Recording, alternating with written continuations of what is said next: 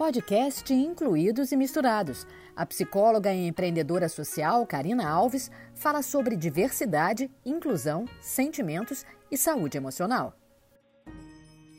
Olá, Incluídos e Misturados. Está de volta e desta vez nós criamos para vocês ouvintes uma série agora que a quarentena já avançou bastante, não temos ideia ainda de quanto ela ainda vai durar, mas talvez já seja o momento de a gente fazer previsões. Como é que será o amanhã? E aí, para conversar conosco hoje sobre como será o amanhã, numa área específica que eu vou dizer a vocês, a gente tem uma convidada muito especial. É a jornalista, escritora, criadora, fundadora da Escola de Gente, Cláudia Werneck. Ela e Karina são duas ongueiras, as duas trabalham com o terceiro setor há muito tempo, assim como trabalham com inclusão há muito tempo. Então, Karina, eu primeiro passo a bola para você cumprimentar nossa convidada. É, você também, Karina, boa tarde. Apresenta um pouquinho mais a Cláudia e eu acho que a primeira pergunta vai ser em torno de como é que, para onde a gente vai, como é que vai ser o amanhã dessas duas áreas tão importantes, terceiro setor e inclusão. Olá, gente. Como vai, Paulo? Tô bem. Oi, Cláudia. Que honra Olá. ter você aqui com a gente. Eu te agradeço o convite. Obrigada. Ai, que bom. Então, vamos falar um pouquinho aí das mudanças que a gente está tá vivenciando nesse momento? Vamos, vamos sim. Vocês duas já percebem, já fizeram esse exercício de futurologia? A Karina, com a Karina eu conversei um pouco mais eu sei que ela tem pensado um pouco. Bom, e aí, quando acabar uh, o isolamento social?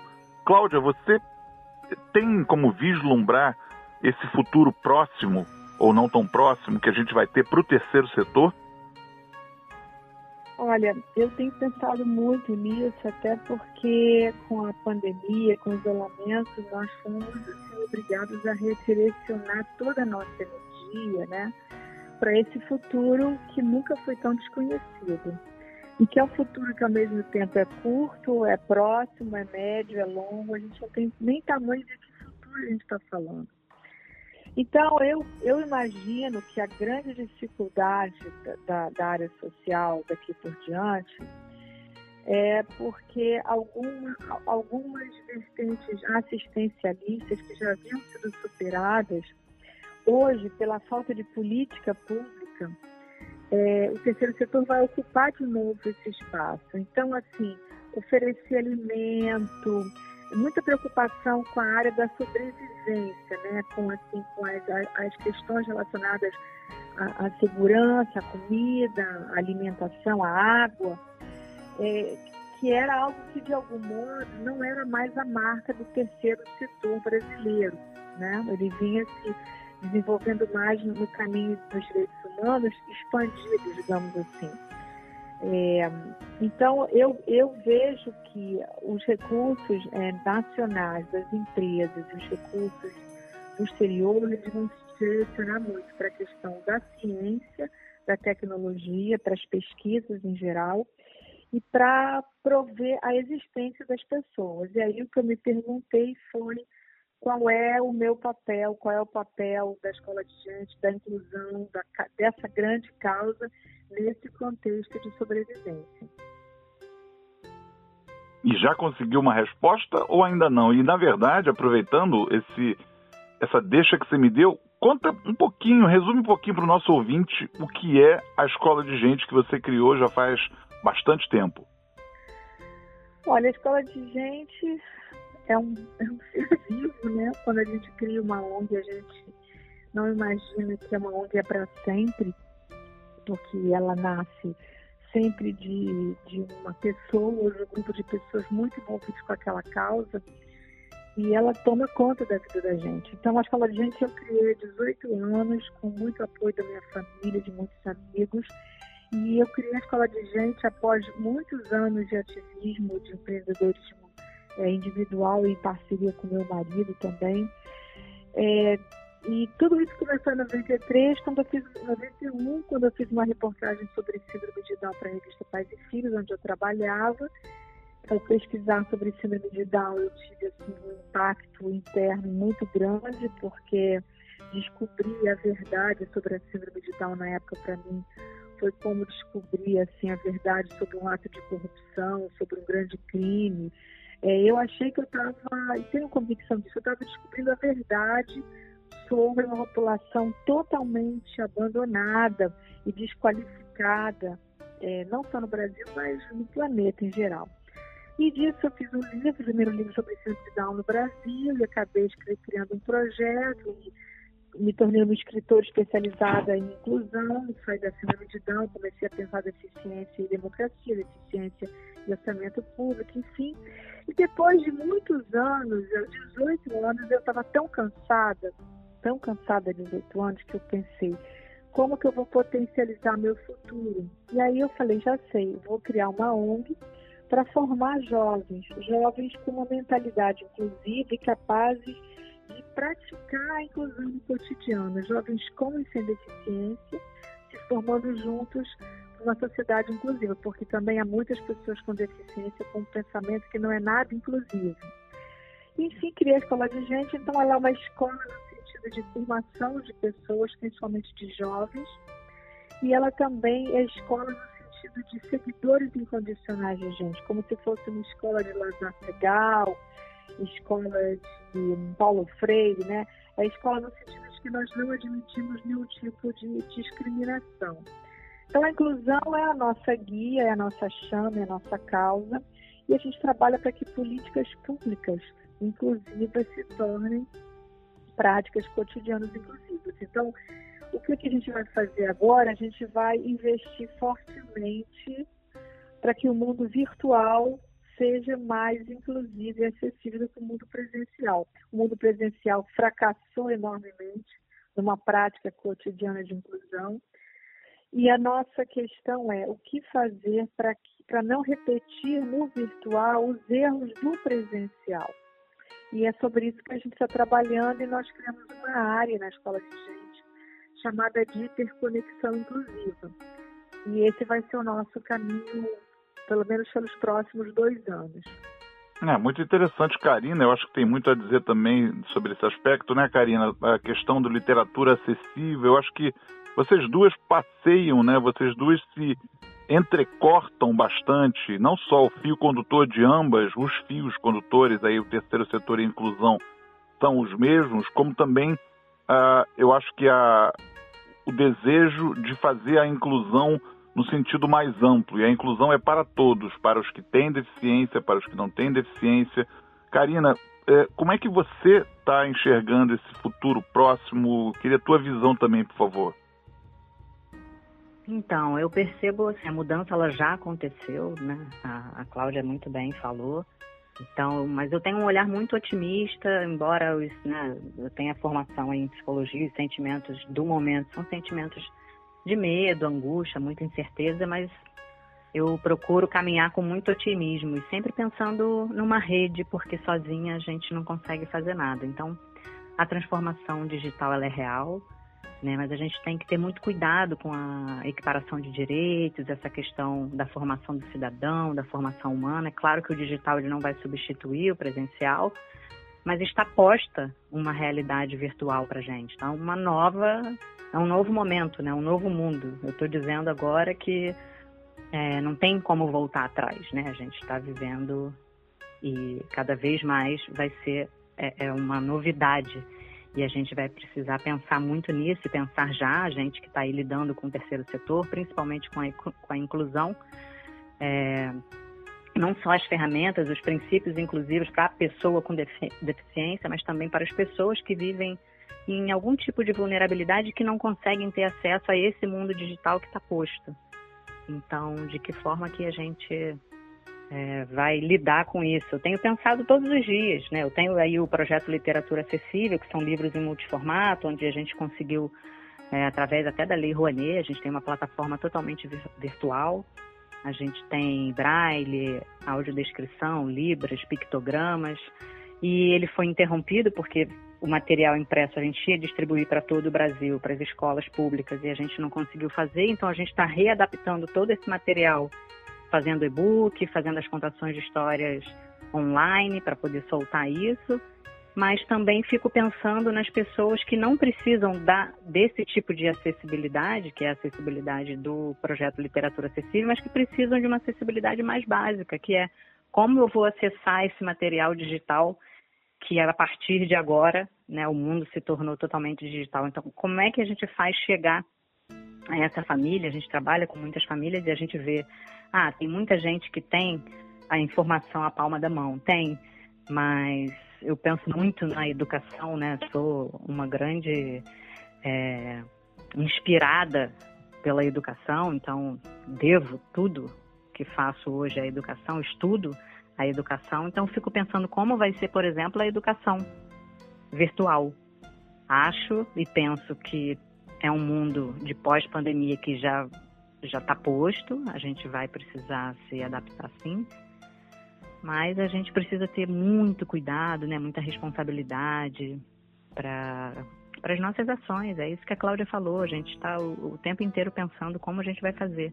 A gente está com uma equipe aqui também todos os dias pensando como é que a gente vai conseguir investimento, como é que a gente vai conseguir, quais as ações que a gente vai precisar fazer, vamos remodelar os nossos projetos. Será que ele vai ter que ser semi-presencial, totalmente 100%, é, 100 online ou não? Vamos acreditar ainda nas nossas versões totalmente presenciais. Eu não tenho receita de bolo, a gente não é, são muitas variáveis, né, Karina? Tem muita coisa aí que foi posta.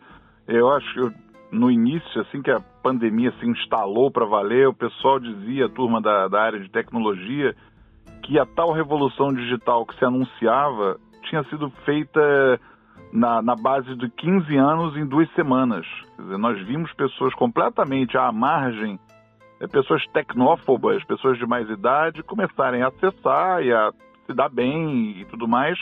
Há também aqueles que vejam nisso uma forma de acentuar a desigualdade, então é uma questão aqui no estado do Rio, inclusive o Ministério Público tentou barrar o ensino online, a educação online nesse período, por achar que uns ficariam para trás, e aí muita gente defende que vamos puxar para frente e a gente tenta trazer quem tiver ficado para trás. Eu acho que a questão é, essas questões que vocês trazem são, são bastante relevantes.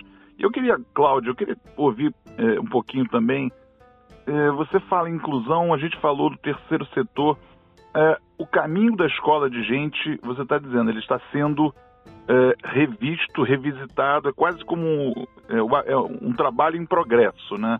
A gente está uhum. enfrentando uma situação única, em verdade, esperamos que não se repita, pelo menos não tão cedo, né? Qual, qual é o teu futuro? Qual é o teu caminho? Olha, é, a escola de gente, ela tem, coincidentemente hoje até nós tivemos uma reunião estratégica, falamos muito de comunicação, porque nós temos uh, os mesmos dilemas de quando fomos criados há 18 anos, dilemas para falar do que nós somos, eles se mantêm porque nós somos uma organização que tem a deficiência como uma estratégia, mas nós não nos consideramos uma organização de deficiência, né? A, a deficiência para nós é para que a gente mostre até onde a gente vai quando a gente fala de educação à distância, por exemplo. A gente sabe que a educação à distância sem acessibilidade aumenta ainda mais do que que é no presencial a exclusão de estudantes com deficiência. Exatamente. Então, assim, está todo mundo falando de. Assim, são várias as questões de, do, do ensino virtual. Eu, eu, inclusive, concordo que, que é, é, é ameaçador essa oferta de educação à distância repentina, do modo que está sendo feita, com as pessoas, às vezes, com dois, três filhos, tendo que usar o computador ao mesmo tempo. As casas, mesmo de classe média, às vezes não tem dois, três computadores. Mesmo classe média não tem uma banda larga tão suficiente para que as pessoas possam entrar numa aula de educação à distância com equiparação de oportunidades. Emocionalmente, há pessoas que não conseguem trabalhar no online numa época de formação, como a época da criança. Até a educação infantil está se fazendo é, online, que também é um contrassenso, é, é, uma, é tudo muito ameaçador, muito devastador. Mas, além disso, o que está acima de tudo isso para nós, né, que trabalhamos com inclusão, é que não há acessibilidade comunicacional na oferta de AD, de EAD. Uhum. Então, a gente tem, assim, é, as, as pessoas e as crianças, é, não só com a deficiência, mas as, todo tipo de neurodiversidade, todo tipo, as questões de dislexia, as questões de. Olha, todas as questões, incluindo da, da chamada deficiência psicossocial, é, é, tudo isso no EAD é, é muito mais grave, porque o, o presencial era, era, era o que se tinha e já era problemático. O virtual vem como uma solução de salvação para esse momento que a humanidade vive, só que para algumas pessoas ela não é a salvação, ela é uhum. a finalização de uma existência inteira lutando para não ser discriminada. Uhum. E nesse contexto né, que a gente está vivendo. Então, a escola de gente, ela tem dois tipos de ação. Nós trabalhamos muito com incidência de políticas públicas, que é, na verdade, o nosso trabalho maior, é o advocacy. Esse ano, em janeiro, nós criamos, somos, uma das três instituições que fundaram a rede brasileira de inclusão de pessoas com deficiência, justamente para fazermos um advocacy mais estruturado, com mais força e temos feito, trabalhado muito, muito mesmo nessa direção. E temos projetos também no campo. Então, a Escola de Ensino trabalha no macro, né? né?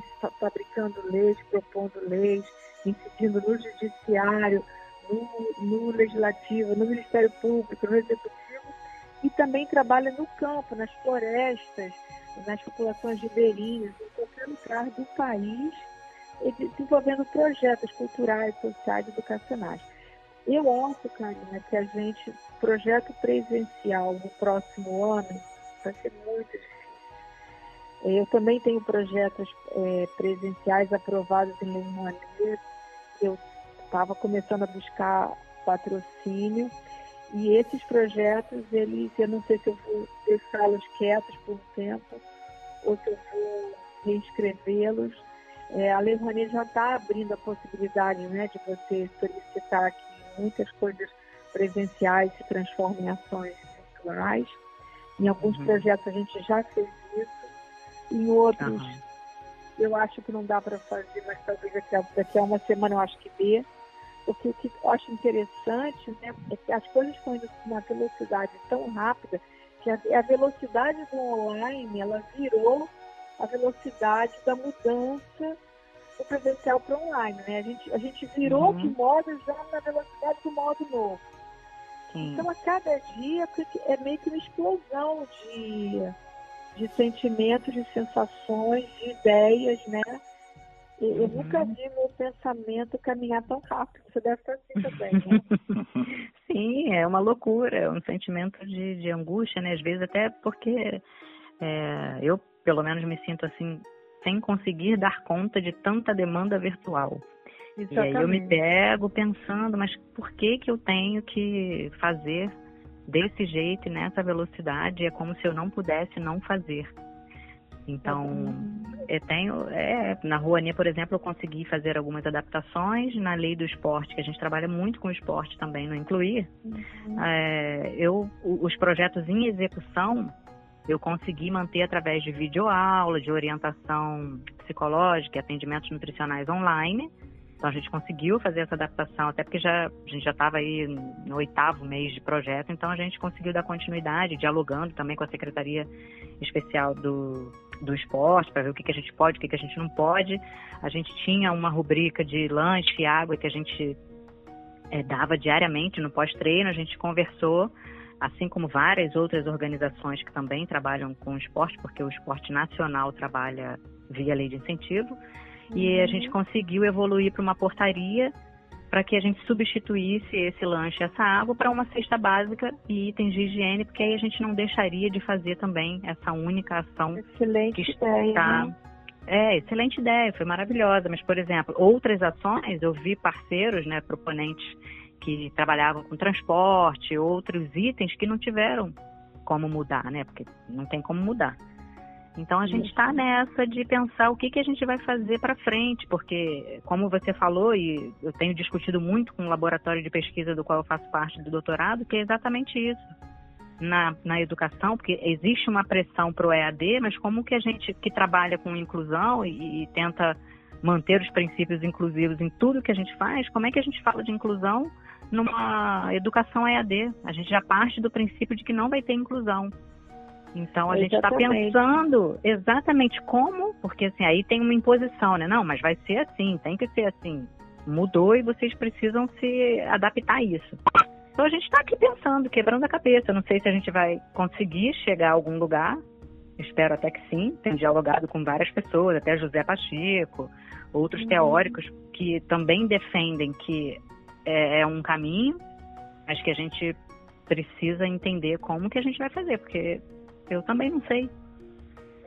É, a, a, nós, assim, estamos, nós decidimos, assim que começou a pandemia, que a gente viu é, diante dessa necessidade de, de, de, continuar trabalhando e, expondo nossas ideias, a gente resolveu fazer uma live com, sobre saúde mental e confinamento, na perspectiva da inclusão, que acabou sendo a primeira live com três acessibilidades do Facebook no mundo. Uhum. Porque a gente falou, bom, vamos fazer com total acessibilidade como, como a gente faz no presencial.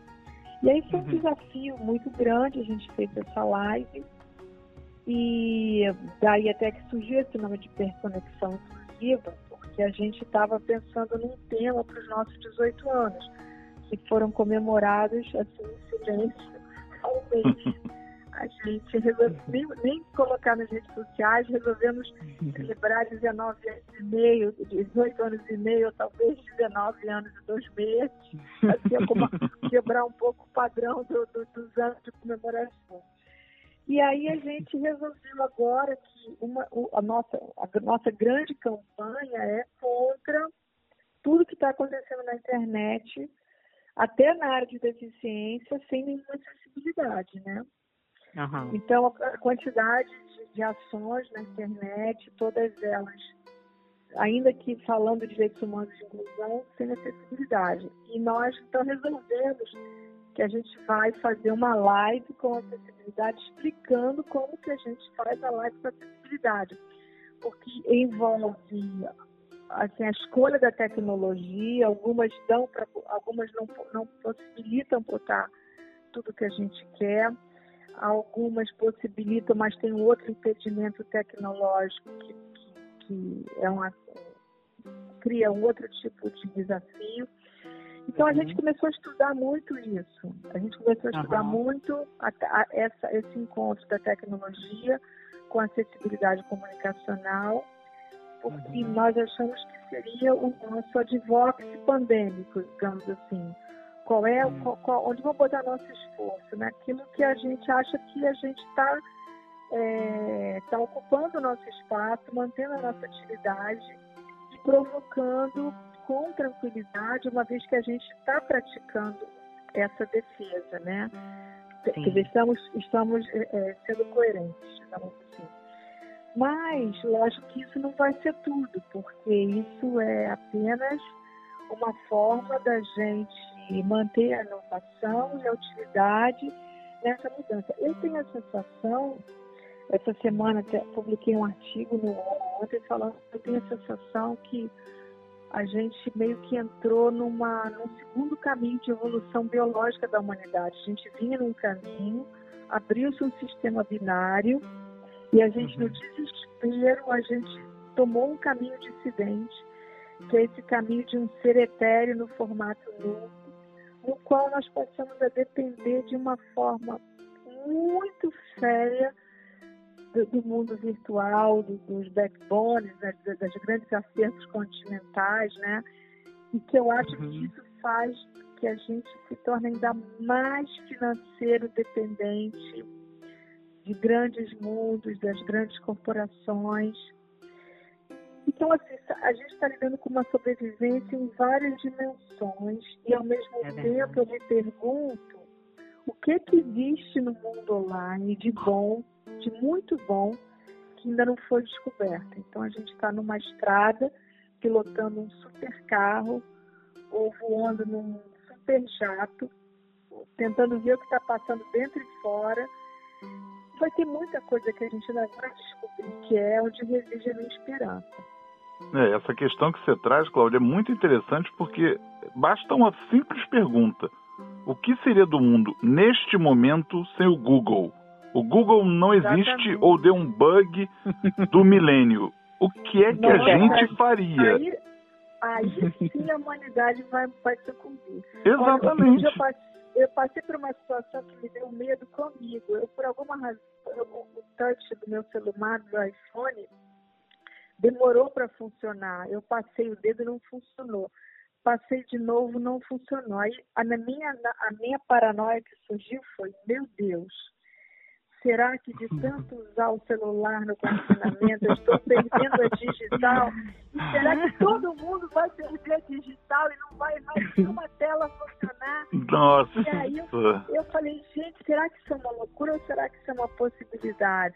Mas olha, Bom, isso, é, isso até já foi previsto, porque aí você faz a biometria, você faz pela face, você faz. Eles estão preparados para tudo. Provavelmente essa tua ficção. Já sabem, né, já sabem. Né? Essa tua já. ficção não é tão irreal. Agora, você falou também numa questão que eu acho muito importante, que eu agora queria devolver para a Karina, que é o seguinte: o, no terceiro setor, a Cláudia fez uma colocação bastante, é, eu, eu diria, profunda e correta, que é o retrocesso que a gente teve de fazer de volta aos tempos do assistencialismo que marcou os primeiros tempos do terceiro setor. Então, eu imagino com isso que os desafios, Karina, é, para aprovação de projetos, você agora está concorrendo com muito mais coisa. Além de todos os outros proponentes, você agora tem uma questão é, quase que humanitária, como a Cláudia mencionou, a questão da sobrevivência. Isso faz com que os seus projetos tenham que ser cada vez mais redondos, esmerados. Você precisa se superar mais ainda para conseguir nadar nesse mar de tubarões? Olha, eu tenho sim que me reinventar. Isso é, é, fato. Eu vi ontem, assim, numa reunião estratégica que nós fizemos, que a gente vai precisar, porque eu estou nesse momento escrevendo os projetos 2021/2022 e a gente percebeu que a gente precisava parar e repensar o que, que a gente estava escrevendo. Exatamente tudo isso que a gente está falando aqui nessa conversa. Será que é isso? Porque para onde é que a gente está caminhando, né? Que mundo vai ser esse? Que é um mundo de pós-pandemia, que público que a gente vai atender, quais são as necessidades desse público, qual a inclusão e as tecnologias que a gente vai precisar utilizar, qual o tipo de acessibilidade que a gente vai precisar é, ter atenção para que tenha nos projetos. Então a gente parou tudo para repensar. Então, com certeza, é, eu não tenho dúvida de que a gente está numa luta diária para que a gente consiga entender é, o que, que a gente vai fazer. Mas eu acredito muito que a experiência humana que constrói né, todo esse movimento que a gente vem lutando aí há algum tempo, eu muito menos do que a Cláudia, que eu sou ainda um bebê, vamos combinar, né?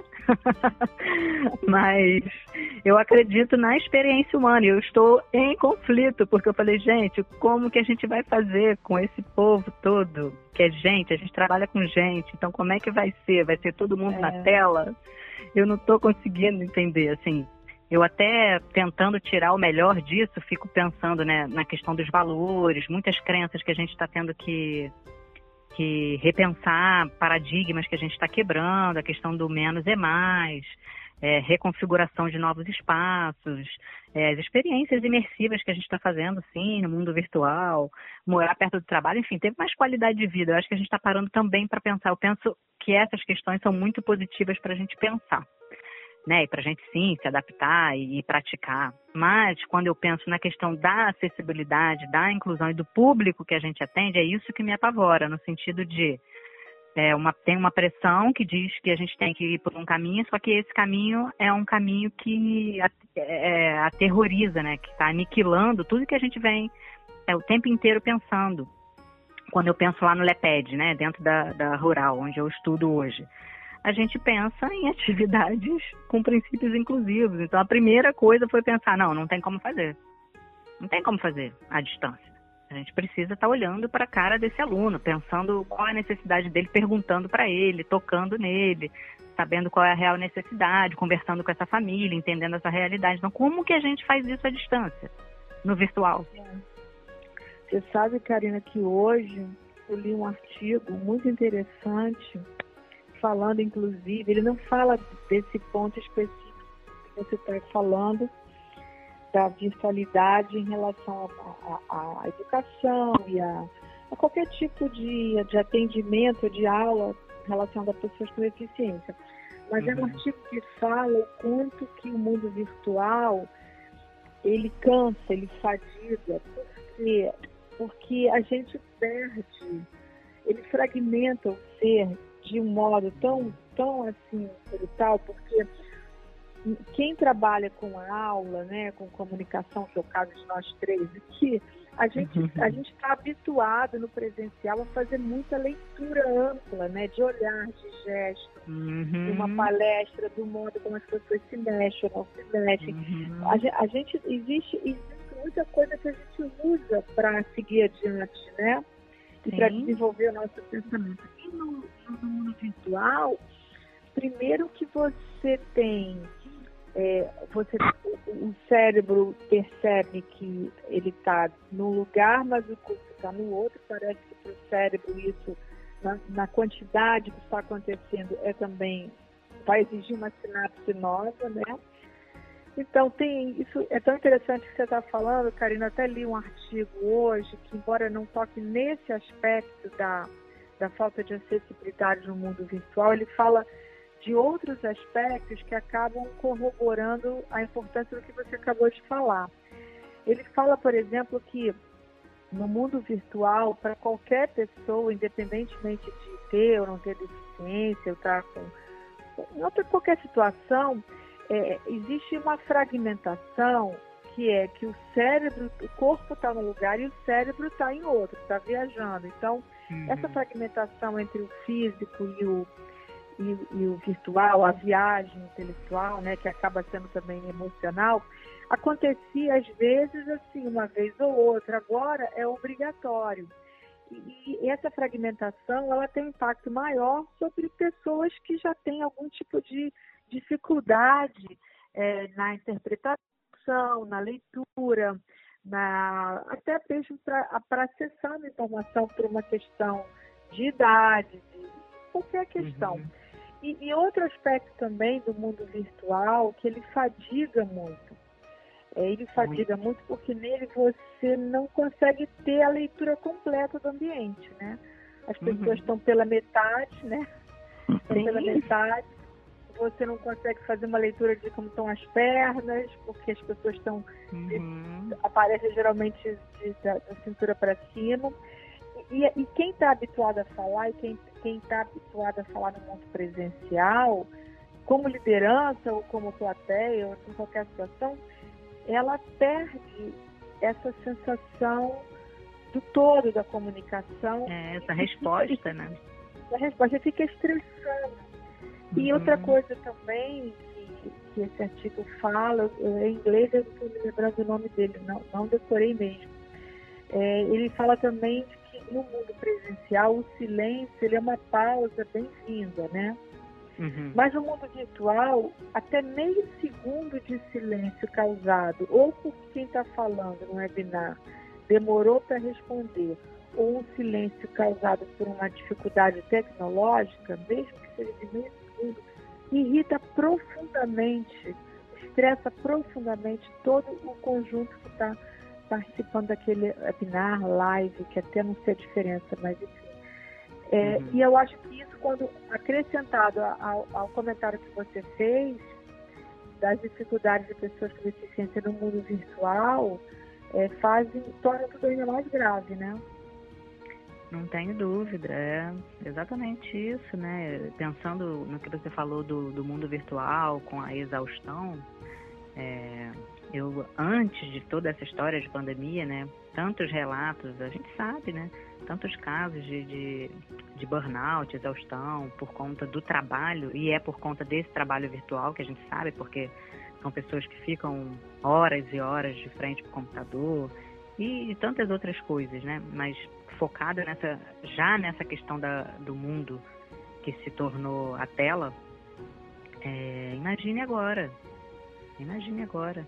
É um corpo que não sei se ele vai dar conta, porque mentalmente é, a gente já sabe que a gente não dá conta. E fisicamente, provavelmente, a gente não vai dar conta também, porque o corpo trabalha junto com a mente e estão o tempo inteiro em sintonia. Então, é, é, uma somatização de, de sentimentos e de dores que a gente não, provavelmente não vai dar conta. Eu não sei, assim, é, eu costumo dizer que o buraco é bem mais embaixo e que a gente não sabe ainda o que tem por vir, né? Por mais otimista que eu tenha que ser e pensar nas melhores soluções e dialogar sempre com as pessoas para buscar as, as oportunidades, porque acredito que uma crise traz sim grandes oportunidades, mas eu não tenho como deixar de defender essa questão tanto da saúde emocional, que é um dos pontos do meu podcast, como a questão da inclusão, que é um outro ponto.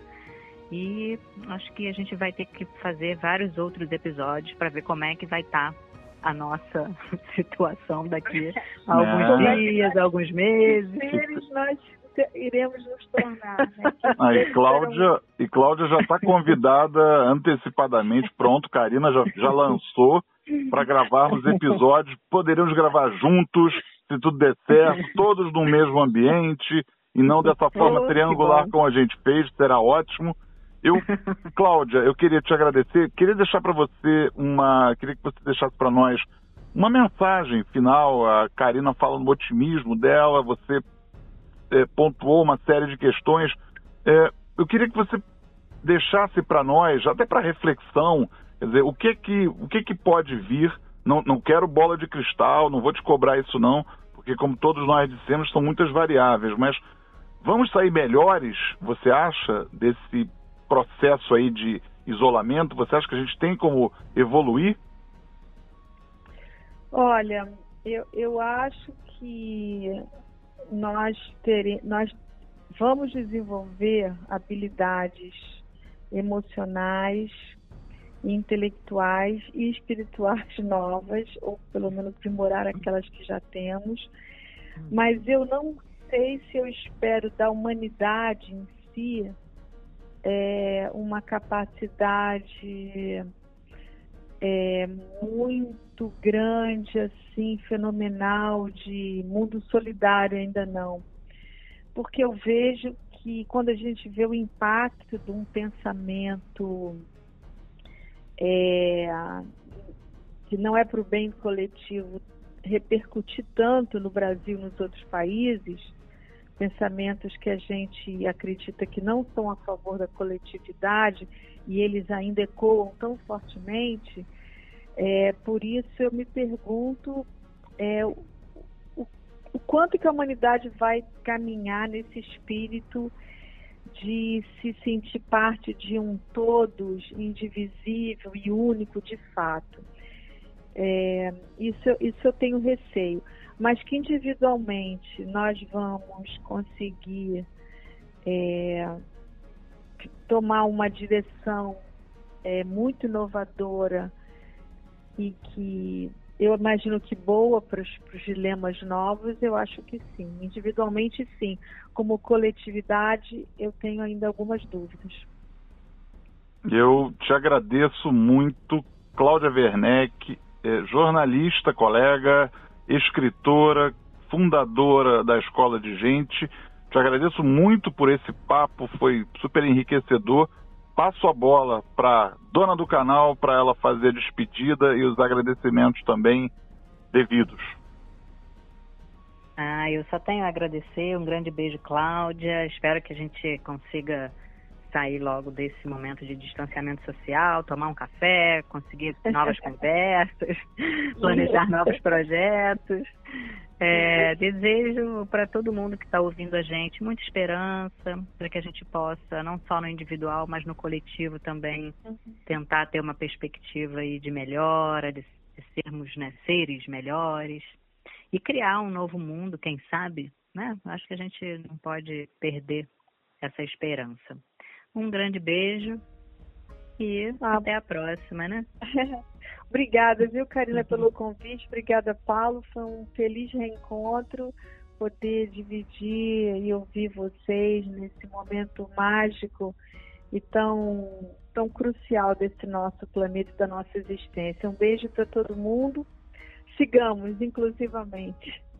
Ah, e um beijo na Tatá e na Netinha, que são lindas, que eu sou super fã. Ah, isso é verdade. Muito obrigada. então tá bom, beijo. Beijo.